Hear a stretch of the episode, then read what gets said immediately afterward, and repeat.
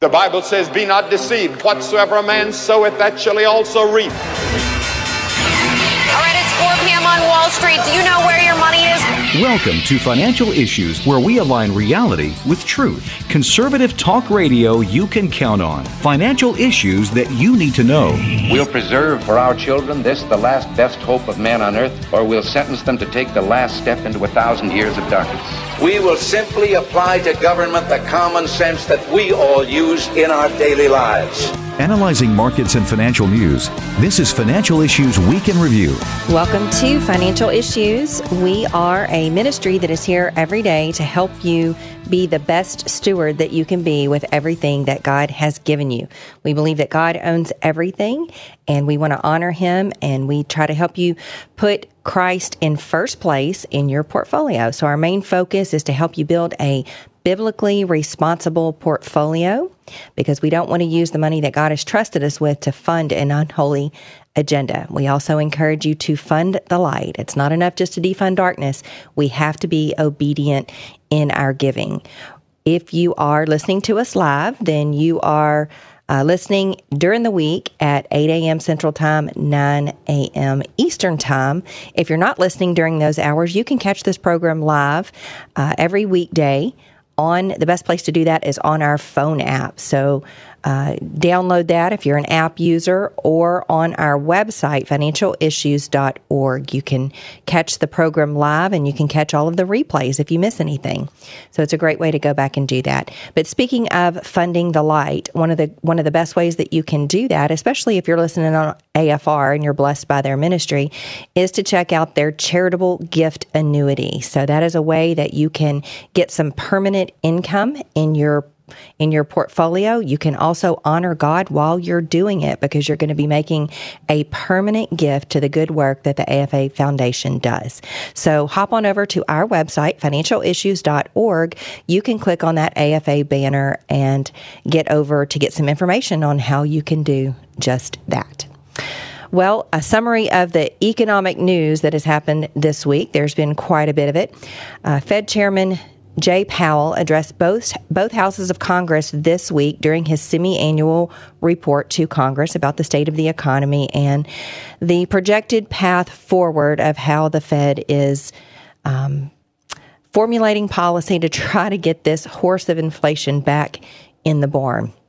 Well, we've also gotten a good bit of labor market data this week, and next week we will get the big inflation numbers just ahead of the next Federal Reserve rate decision that will come out uh, on March 23rd, I believe. So, Jay Powell took a real scathing in the Senate from Senators Brown and Elizabeth Warren. They were implying that inflation was caused by Russia and the pandemic and everything else but what really caused it. Now, Senator Scott had a more common sense welcome for Powell, rightly owning the government's contribution to inflation, which is it's out of control spending. He said that the progressive left used the pandemic as a Trojan horse to bring in spending that funded their leftist agenda. I couldn't agree more. Elizabeth Warren ripped Powell for plotting to put at least 2 million people out of work because he's raising rates. She really twisted what he said, but took no ownership for her and the and her progressive party's out of control spending, which is what really has driven inflation um, as much as it as much as it's gone up. Now, the market pulled back significantly on Powell's first day of testimony, and we heard him say things like the Fed is strongly committed to returning inflation to its 2% target and that they have a lot more work to do. Now, I don't think inflation is going to return to 2% anytime soon, maybe even ever. we hear a lot about this Fed pivot, meaning that when the Fed is going to pivot from interest rate increases, I think the Fed pivot is going to be more like well, we're not going to get back to 2%, so let's just push that target up to maybe three or three and a half. Current data, according to Powell, was that the labor market is still really strong and seems to be bucking the trend towards softening based on the January jobs report. So much of the data that the Fed gets and formulates their policy on is dated. He does acknowledge that there's a lag in that data, but you know, what can we do? We just don't have good enough technology to get real current data. So he referenced the January jobs report even though we're now in March. He also talked about GDP, which measures growth in the economy. That uh, President Biden took great victory laps in his first State of the Union speech as we saw the GDP up over 5%, and he took credit for it. All it really was was a recovery from COVID, from turning off the switch of the economy. Now he said that GDP has slowed to 0.69%. So approaching the negative range. So the definition of a recession technically is two quarters of negative GDP growth. So will we, won't we? I don't know. That's still up for debate. But at the same time that Powell was delivering his second day of testimony to Congress, the JOLTS report came out. So the JOLTS is a monthly report that is put out by the BLS or the Bureau of Labor Statistics that counts job vacancies and separations, including the number of workers voluntarily quitting employment. Now, JOLTS data is released nearly a month after the monthly jobs report for the same reference period. So we just got the JOLTS data for January, which was a really, really strong read on the labor market. So, job openings, this indicates demand for labor. You know, companies are asking for people to come to work, so that's demand for labor. Declined slightly in January, but was far outnumbered uh, available workers as the labor picture remains tight, Powell said. It also showed that there were 10 point, a little over 10.8 million job openings, but that was down from December.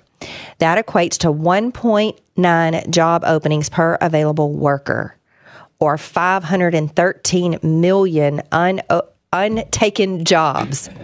So that's still plenty of jobs for the 2 million people that Elizabeth Warren feels may lose their jobs if the Fed keeps tightening. Also, from the JOLTS report, the number of hires and total separations changed little. There were 6.4 million hires and 5.9 million quits. So, still more hires than quits which could lead us to believe that the unemployment rate would go even lower than the, than it is now at the historically low levels. Now, it's really hard to go into a recession with still so many people working and so many jobs available. A more current labor market report came out this week as well. The ADP private non farm payroll jobs uh, for February came in stronger than expected at 242,000 versus the 200,000 that was expected and much higher than the government numbers that are expected to be around 203,000. So unemployment data came out indicating that the labor market is continuing to soften. So a little bit different than uh, the read in the January numbers, which was kind of a bump in the road on the path lower. The number of Americans filing for unemployment jumped by 21,000 from the previous week to 211. Continuing claims also increased, and the four week moving average increased. So uh, what seems to be a little bit bad uh, of bad news, you know, unemployment is uh, always has this negative connotation, especially if you listen to Elizabeth Warren. But the the labor market is still strong, but it is starting to softening. So this latest data that came out about unemployment claims indicates that there is a divergence from the um, from the strong labor market conditions that we've seen, and they are starting to soften.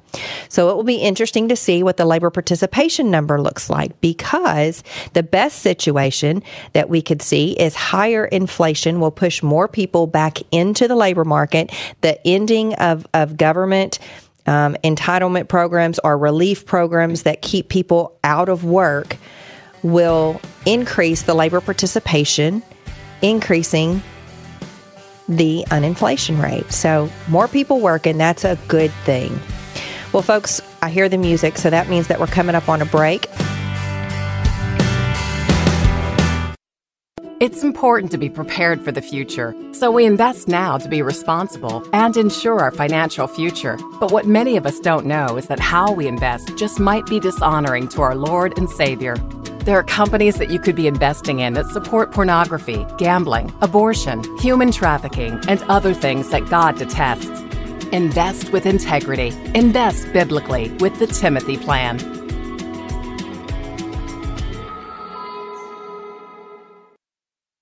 American Family Association President Tim Wildmon. Why does AFA exist? Well, we're here to inform, equip, and activate individuals and families to transform the culture. We want to make an impact on our country for Christ. That's the reason my dad, Don Wildmon, started this ministry 40 plus years ago. Dad was concerned about the direction America was headed, and he was determined to do something about it. Maybe that describes you today. If it does, I want to strongly encourage you to consider a charitable gift annuity to American Family Association Foundation. This will benefit you and it will ensure that we stay in the fight for a long, long time to come. That's the AFA Foundation. Call the AFA Foundation at 800 326 4543, extension 345. That's 800 326 4543, extension 345. Did you know that an average 1.2 million babies are aborted each year? Listen, we have an opportunity at Financial Issues to change that, and we're doing it. Tens of thousands of lives have been saved because of Financial Issues listeners just like you. For $140, you could save the lives of five babies. All $140 goes to the Pregnancy Center to sponsor ultrasounds. 80% of the time, these ultrasounds will change the mind of a young lady that is considering abortion to choose life. Would you join us in the fight against the atrocity of abortion? I hope that you'll go to preborn.org or call pound 250 the key word is baby when you're asked. Preborn.org. That's preborn.org.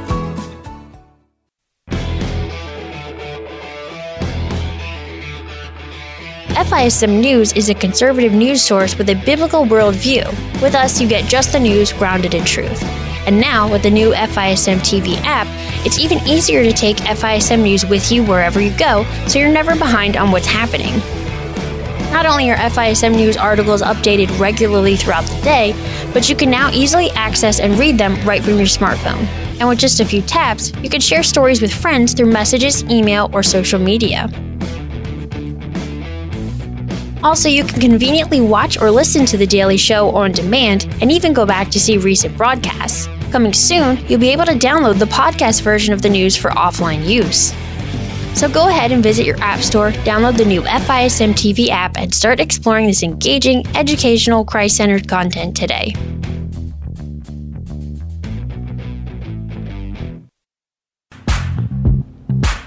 Now, back to Financial Issues Week in Review. Welcome back to Financial Issues. Interact with us if you're watching on social media, places like YouTube, Facebook, and Rumble, or on our website, financialissues.org. There is a chat there that you can become a part of if you log in. So, uh, we look forward to interacting with you here today. So, just before the break, I was just talking about the summary of economic data that we've seen this week. You know, the, the labor market data coming out, Fed giving his uh, Fed Chair Powell giving his testimony to Congress. Um, one interesting thing that he also said was that the Fed can't save the U.S. from the dire consequences of defaulting on its debt. That's not a direct quote, that's my summary. But he would not go so far as to enlighten Congress on the real cause for lots of the inflation that we see that he can do nothing about with the tools in his toolbox. That is too many dollars chasing too few goods this was uh, this inflation that is the definition of inflation was created uh, by the government's out of control spending um, printing and injecting money into the economy, and um, partly caused by the COVID response when we shut down the economy, putting a lot of money in people's bank accounts at the same time that we had all these supply chain issues that created a decrease in the supply of goods that we had. So, you know, when you get a speeding ticket, sometimes you have to take like a driving course um, about your reckless habits that could cause damage, like wrecks, or you know, going through divorces god forbid you might have to take some parenting courses to to try to educate you on how you can undo some of the damage that um, a divorce might cause to your family I think Congress needs to take some economics 101 courses because they won't acknowledge their part in all this. They can't even see it. It's just a bunch of political posturing and grandstanding, pointing the finger at somebody else, expecting somebody somebody else to fix a problem that they won't even acknowledge that they caused. So it's bit it's been a bit of a rough week for the markets. By midweek, the S&P was down. The S&P and the Nasdaq were both down around one and a half percent, largely due to Fed testimony to Congress and the reports in the labor market that we see. Also, in the Treasury market, that's been some really big news too, as the two year Treasury has jumped to its highest level since 2007. It's uh, somewhere around 5%, hovering a little bit below and above 5%. The yield curve has inverted. We've seen the two year yield go even higher, the spread between the two and the 10 go even higher. Um, that just indicates that the market is pricing in more rate increases. I uh, wanted to remind you too, if you're a partner, Craig Halgert, he and his wife are going to be at the Financial Issues Retreat that is coming up just next month. So there are just a handful of rooms left. If you want to come and meet Craig, Twila Brase will also be there. Tony Perkins will be our keynote speaker. I'll be there. Seth will be there. Uh, Seth's probably the one that everybody wants to meet the most, though. so oh, I don't know about that. if you want to come and meet Seth, you should come. Um, a lot, a lot of the other staff. Yvonne will be there as well. We'll also have a, a memorial service for uh, Dan to celebrate his life and his legacy. So we hope that you will uh, check that out and come on over. And you know, Shanna, I have heard rumors that there will be some kind of sing along, and you'll be leading it. That's what I've heard. Not 100 percent sure. You're misinformed. you are totally Is that misinformed. misinformation? yes, yes.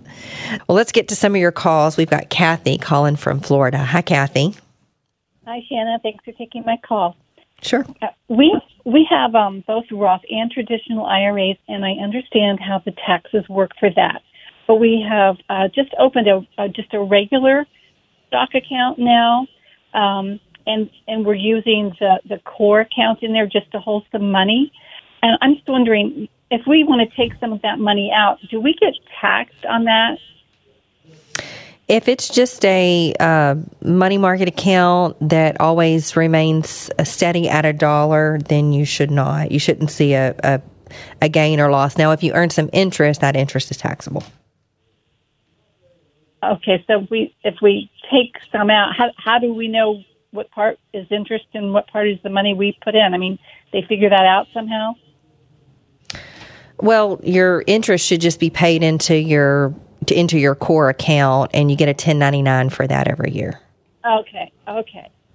Yeah, okay, and and if it that. always stays at a dollar, you don't have a gain or a loss if you sell. Okay. And then um, the RMDs, did the um, age go up for that this year? Did, was there a change made?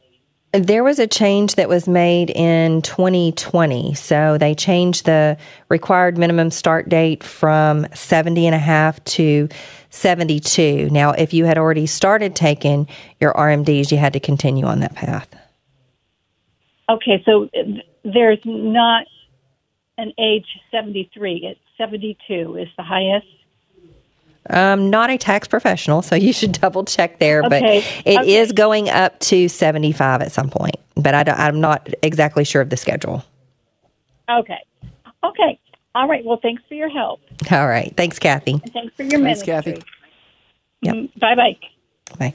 All right. Let's go to Cecilia. Cecilia's calling from Florida. Good morning, Shana. Thanks for taking my call. Sure. And for all you do. We really appreciate the hand holding. Uh, I know I've asked this before, but I was reviewing my portfolio tracker, uh, and I'm an income investor.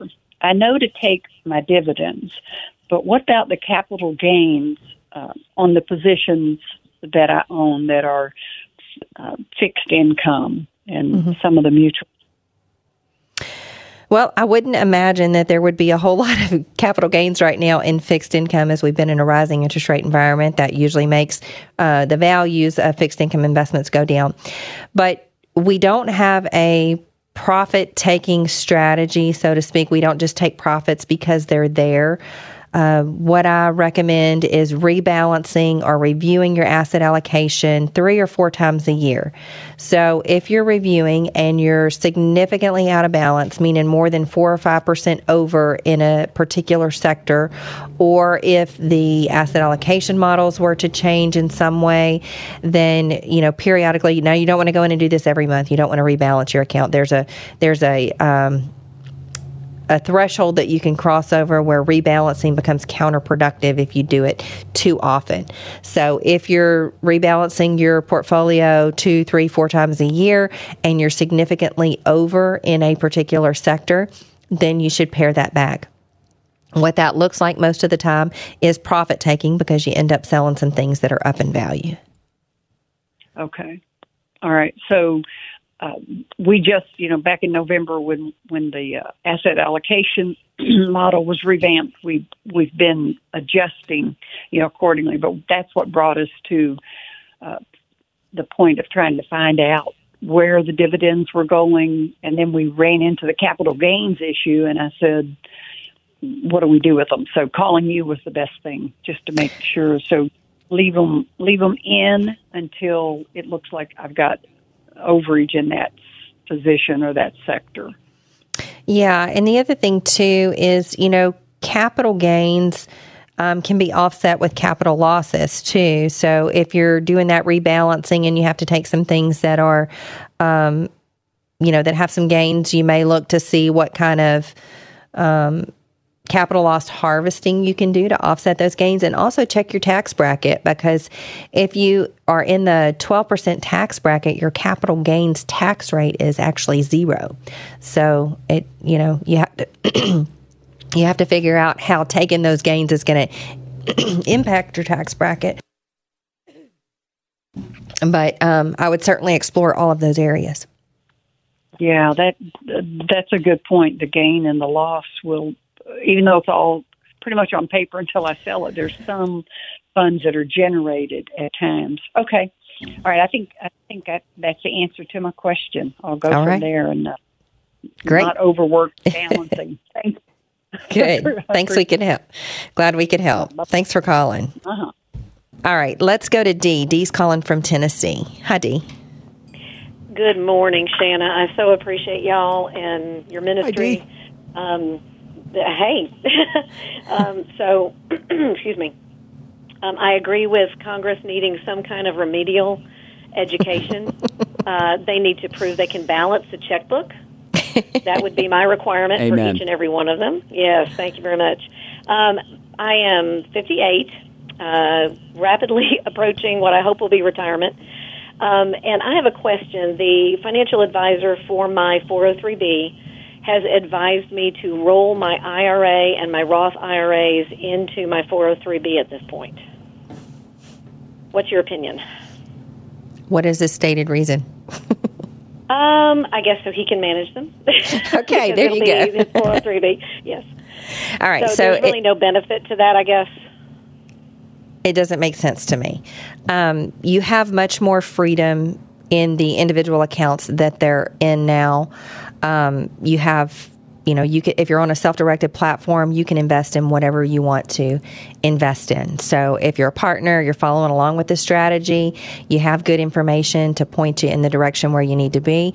If you move those into the 403b, then you will be limited to the menu of options that they offer, which are most likely not biblically responsible. I gotcha. I gotcha. And um, I have heard y'all's advice advice for so long, and I am just a slow mover and silly, and have not uh, employed everything. But I take notes, especially lately. I've heard people talk about how to do the tracker and um, put everything in there just to see where everything is. Um, my slow brain was thinking it was all new money. I had to do the the um, allocations based on new money and anyway, I'm figuring it out. I will probably ask more questions as the days That's go on, but I do appreciate y'all And um, thank you for keeping Christ first. God bless yes, y'all. thank you. Thanks, and Steve. Lord willing, we will be here to answer those questions for you. So I encourage you to do that. Um, it's a it's a great thing. That tracker is a really great tool. Um, if you're just tuning in or new to the ministry, then if you want to know what Dee's talking about, head on over to financialissues.org and you can learn all about our strategy to help you honor God in your investments by investing biblically responsibly. Um, you can we put forth a strategy where you can build your own biblically responsible portfolio using our asset allocation models and our um, stock mutual fund ETF buy list strategy. So I encourage you to do that. Well, folks, don't go anywhere. We're going to take a short break and then we're going to come back with more financial issues.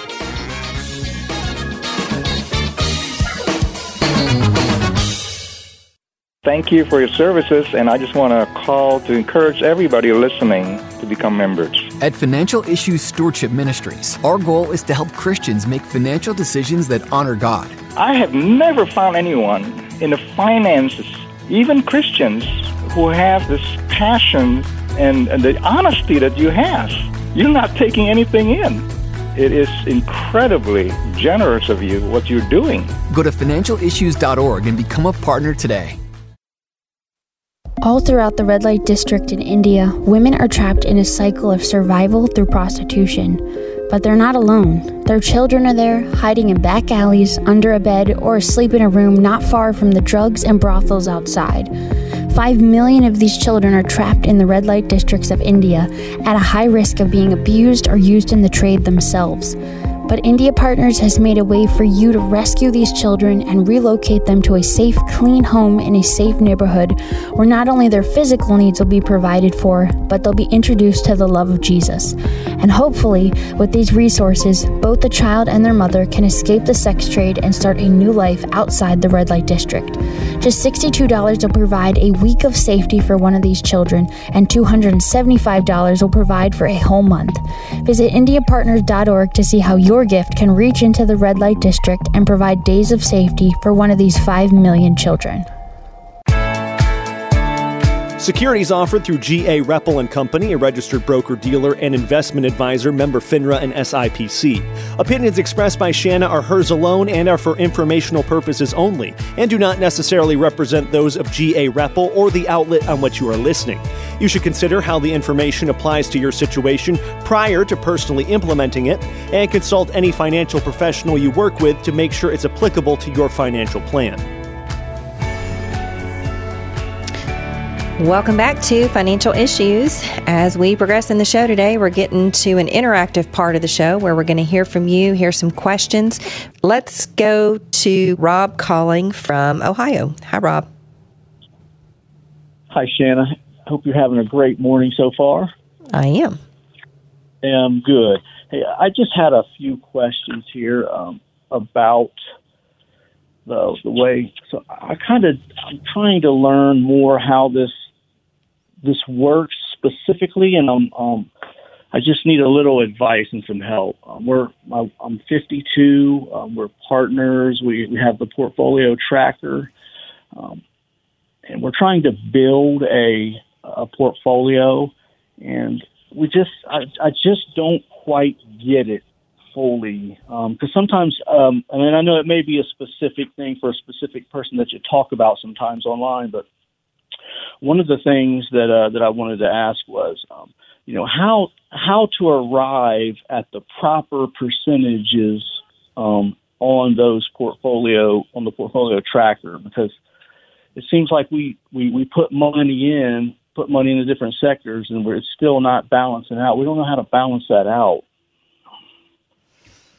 Um, not sure exactly what you mean. I mean, if you've got all of your positions listed on the tracker and it's populating the correct amount, you just have to make sure sometimes there'll be some errors in there. If you get anything other than just the data that's supposed to go in the field, it, it'll um, not show up. So you want to first thing you want to do is make sure that your total matches what your total portfolio is. So when you get to the bottom of what's on the tracker, make sure that that's exactly the amount of money that your uh, brokerage account is, or account or accounts are showing, and um, if not, just make sure go to that far right hand, not the far right hand column, but one of the ones at the end, and just make sure that you know there's there's nothing that's not showing up there.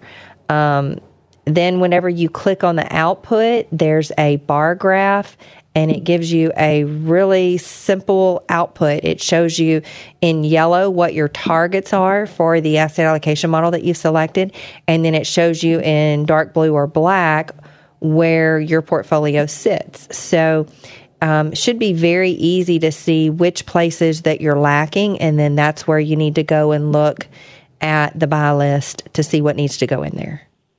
Okay. Um, that let me see here. Uh, trying to open my phone up here to get into my questions. I have my. All right.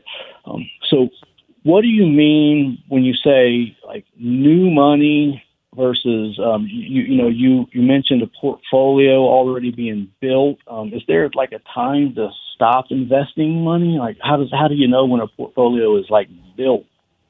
Uh, your portfolio is building as long as you are anything different from what the asset allocation models and I'll have to be a little bit careful here in I want to protect the integrity of the strategy for partners because you know we do have paying partners. I don't want to get too much into the details of it. That's a lot of it's on the partner side already so, you know, when you're in the accumulation phase of your life cycle, whenever you're adding money in, you're building a portfolio.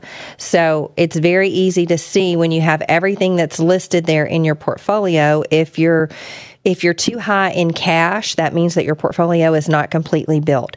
Once you get to the point where all of your money is allocated exactly, um, whenever your bar charts line up and when when everything it matches the targets, that's when your portfolio is built. So at that point, sometimes people will um, think sometimes partners will think that if something comes new comes onto the buy list that they need to buy it that's not the case so the buy list is only for new money when you need to fill in a sector or a part of your asset allocation model.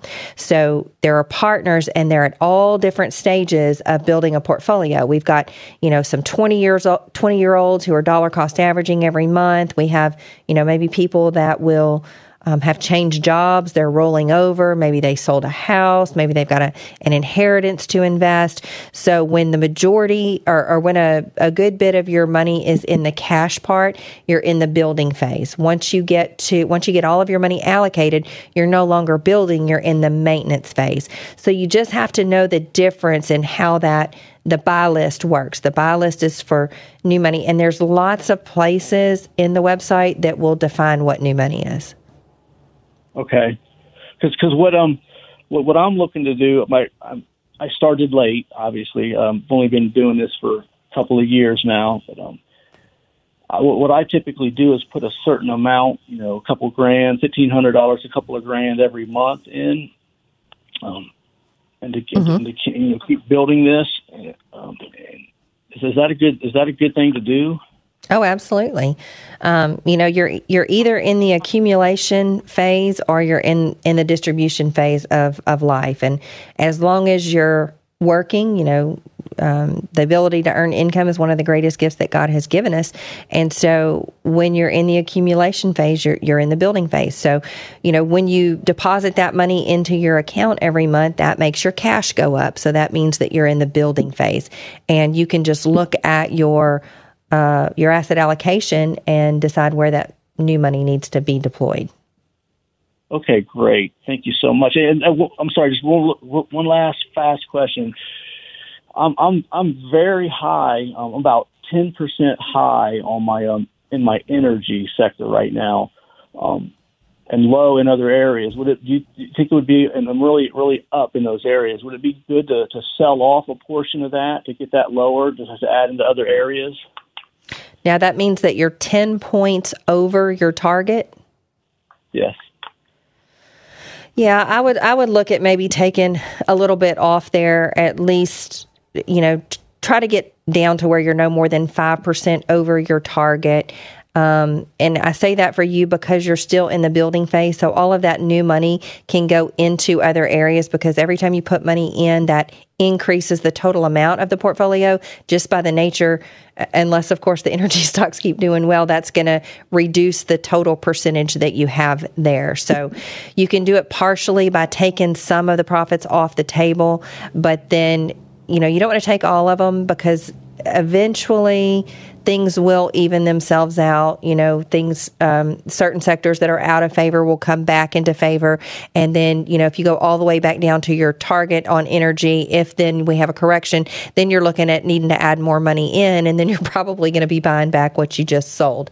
So reduce it to just 5, 5% over and then use the money that you're putting in every single month to build up those other sectors terrific. Thanks for all your help. Appreciate it. All right. Great. Keep Thanks, at it, Rob. Rob. You're doing a great job. Thanks. Well, folks, I hope that is um, edifying. And if you are, if your interest is piqued now, if you are not a, a partner and you want to get in and you want to learn how to do this strategy on your own and build a biblically responsible portfolio, you can go to financialissues.org and click on Become a Partner. There are also some things that you can read and learn about the partnership to see if this is going to work for you. So we just encourage you, you know, we, we put we give Jesus Christ first place in every area of our lives. We try to. And we're here every day to help you put Jesus first in your portfolio. Um, I know we're coming up on a break, but we probably have Yep. time to get some of the website. Yeah, let's do that. Indoor social. James on YouTube saying, Good morning, FISM team. Is it possible to buy uh, one to two treasury instruments through our brokerage instead of CDs? I will say probably, but I have no idea who your brokerage is and, and what they allow. So the best way to do that is just to uh, maybe go online and try to go into the fixed income platform and search for some securities that you could buy. If you have to, you could probably call their support number. I would just say be a little bit cautious because, you know, one of the reasons that, I mean, it is a little bit profitable for discount brokerages to run, uh, you know, accounts where they don't charge any commissions to people, but most of them also have a um, financial advisory team. And a lot of times when you call in and ask questions, they'll say, Why don't you let us get you some help from, you know, an advisor? So many times I've heard so many stories that um, people would think that just because, you know, we may um, suggest a certain platform to do your trading on, that that means that the whole thing is biblically responsible. But many times when people do accept that help, they learn that um, lots of times the advisors don't even know what biblically responsible investing is. So I would say contact your your trading platform and find out if you can do that. And yes, I would say, you know, the the shorter term treasuries on the shorter end of the the yield curve, um, two years or less are like I said earlier, hovering around that 5%. But I've also been able to find some one to two year CDs that are, I found a 5.25% CD um, not long ago. So um, I would just say check that out and look and see what's available and go for it. Do Mary that. is saying, My husband and I are 60 and 66 years old. I have a little retirement investment. He has none. Recently, a friend was telling us about a certain type of insurance. We were told they will invest in SP 500 and Global Index. Our coverage will be 500000 each. How can we know that these are God fearing investments? What do you think, Shanna? Well, you know, the the focus of biblically responsible investing is not that we try to find companies that are God fearing because there just really aren't many of them out there. What we're actually looking for is companies that are just not engaged in the culture war. So, what he's talking about is most likely has some life insurance component with it, with investments. Um, I think that those two things should be separate. Your life insurance coverage should be done separately from your investing because it really increases the cost of that. So um, I would opt for a different strategy. I hear the music, folks. We're going to come back. We've got several calls in the queue, and we're going to get to those right after this break. Don't go anywhere. We'll be back with more financial issues.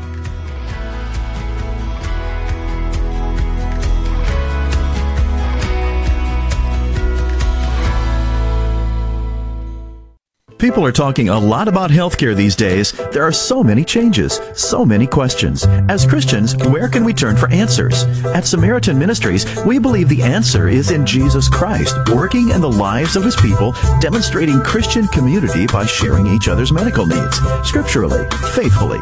Here's just part of Brett's story in his own words. When I reflect on Samaritan Ministries, the biggest thing that stands out to me is that we, as a body of believers, are living out New Testament Christianity. This idea that Samaritan has adopted from the book of Acts should permeate all parts of our lives, not just health sharing. It, it, it has a profound impact on people like me and my wife. Brett is just one of more than 150,000 members who are sharing over $13 million in medical needs each month. If you'd like to experience what it's like to partner with other Christians for your healthcare needs and you'd like to see what other members are saying, visit mysamaritanstory.org. Have you ever thought about banking with a credit union instead of a traditional bank? Not really, but I think my parents have a credit union account. Do you know the difference between a bank and a credit union? Mm, no. Banks are owned by stockholders, so they do their best to make profits for them. But credit unions are owned by their members, and the members see their profits through lower rates and higher interest on savings accounts.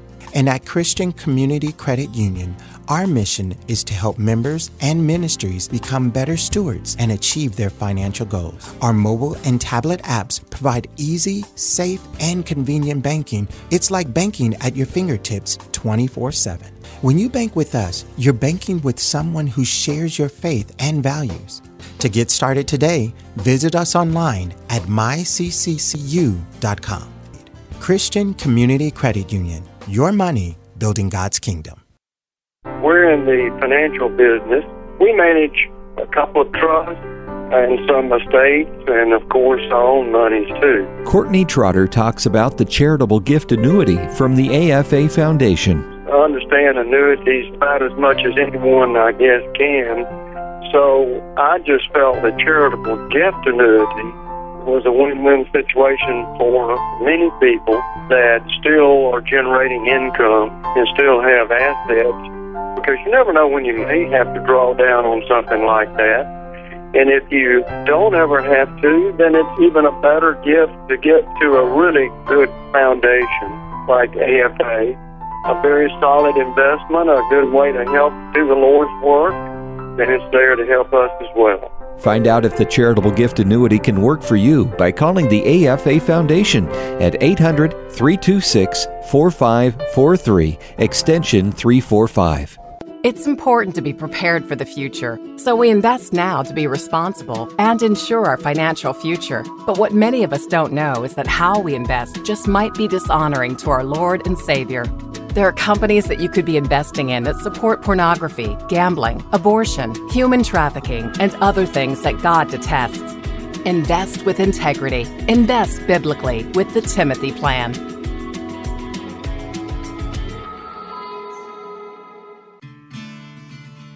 The opinions and recommendations expressed on this program do not necessarily represent the opinions of the station or any of the program sponsors. Additionally, all products or services offered by the program sponsors may not be known by the program. Welcome back to Financial Issues. We're a call in, interactive, social media kind of program where you get to ask us questions about the market, the economy, and all of the financial issues that you wrestle with. We help you to honor God by investing in a biblically responsible way and give you um, advice about how to best honor God with all that He's trusted you with. Well, we've got several callers in the queue, so let's get right to them. First, we have Joe. Joe's calling from Indiana. Hi, Joe. Good morning, Shanna. Thank Good you morning. for taking my call. Mm-hmm. Hear me okay? Yep. Okay. Um, Shanna, I am in the process of rebuilding my portfolio to align with the 45 to 55 model. Currently, I have a 55 to 65 model not completed. Um, I have a mix of old stocks that may not be biblically responsible, uh, purchased before I listened to Dan, and uh, with the aging, how do I establish the, the cost basis? You know, I bought some at 140, 150, 160, whatever the case may be. How do you get the average cost basis in order to enter it into the portfolio tracker? I think the best way to do that is to look at the brokerage firm, the platform that you're on. Um, they will calculate a cost basis for you, and you can just um, put that in. It's averaged uh, from them. It's averaged of all of the per- different purchases. It should be, um, and when you click on it, you should be able to look at how they're calculating it. Okay. Next question is how do I know the sector? Um, if if it's not on the buy list, I don't exactly know what sector it belongs in.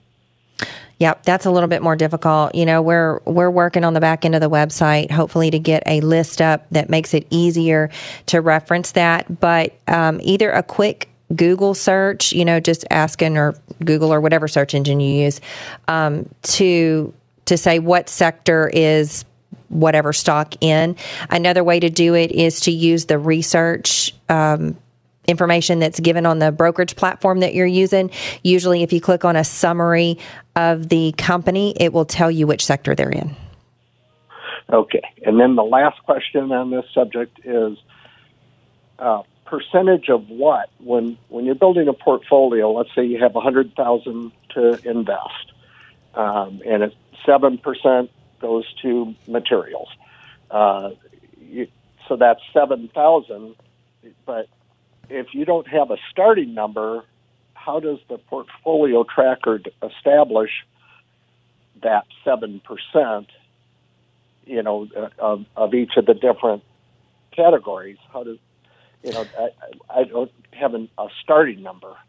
Right. So you want to include all of the investments that you're including in your portfolio, including the cash.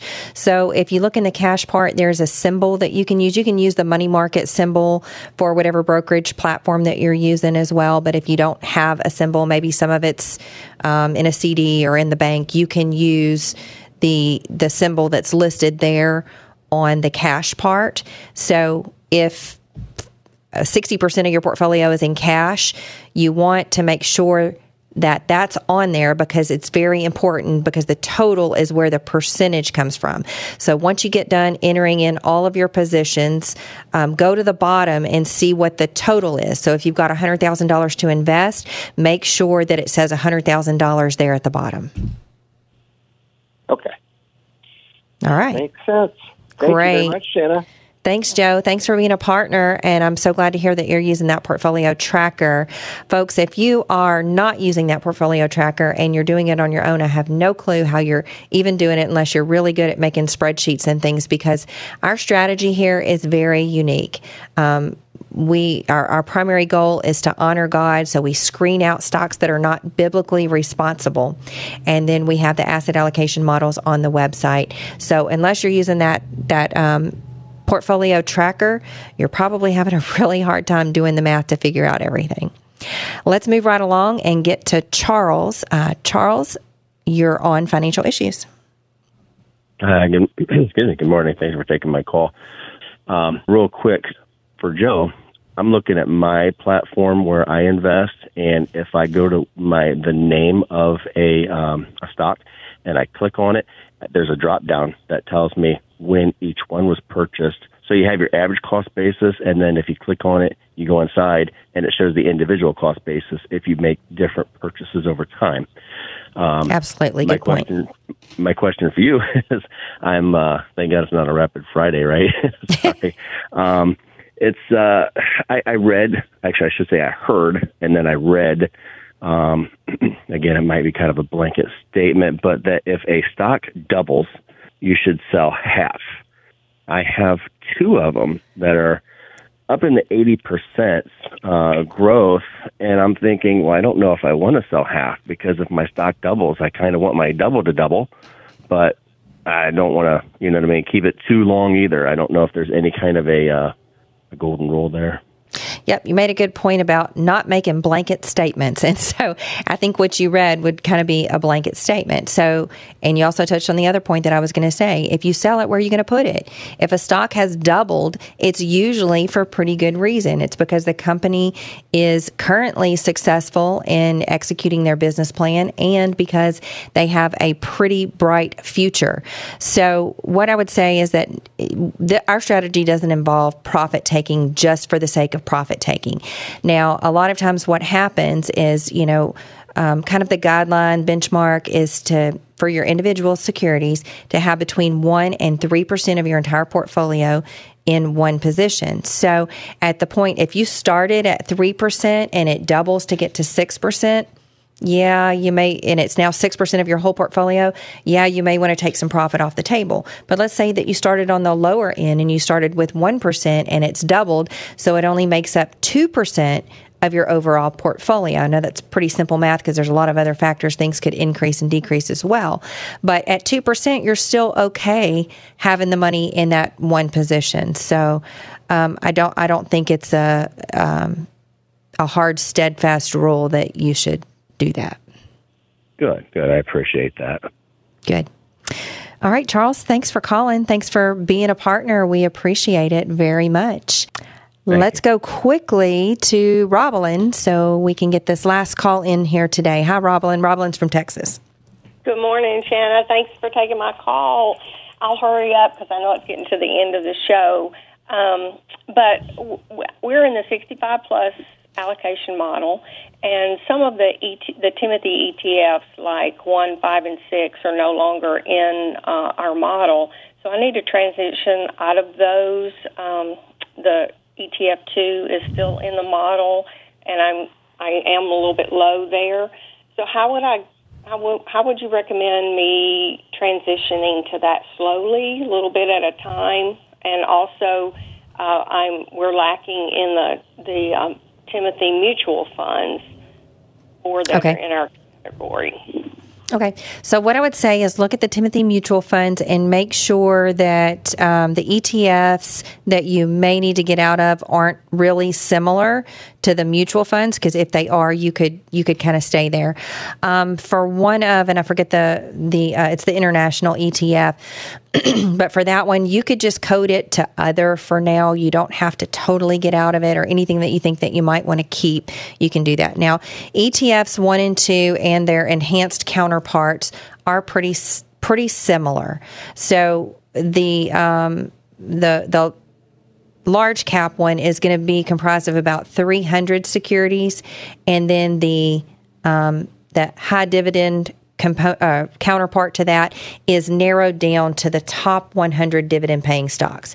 So the the large cap one is going to have a little bit more volatility because they are so similar. If you want to just keep it, you can. Um, you know, I don't recommend often deviating from the strategy, but I, I know that. Uh, if especially if you have a, a significant tax consequence to do so, um, it it the trade off may not be totally worth it. So you could consider staying there if you have a higher risk tolerance, but the the focus is as you get into that 65 model is to get more dividend uh, more d- dividend income and transitioning to that one will help.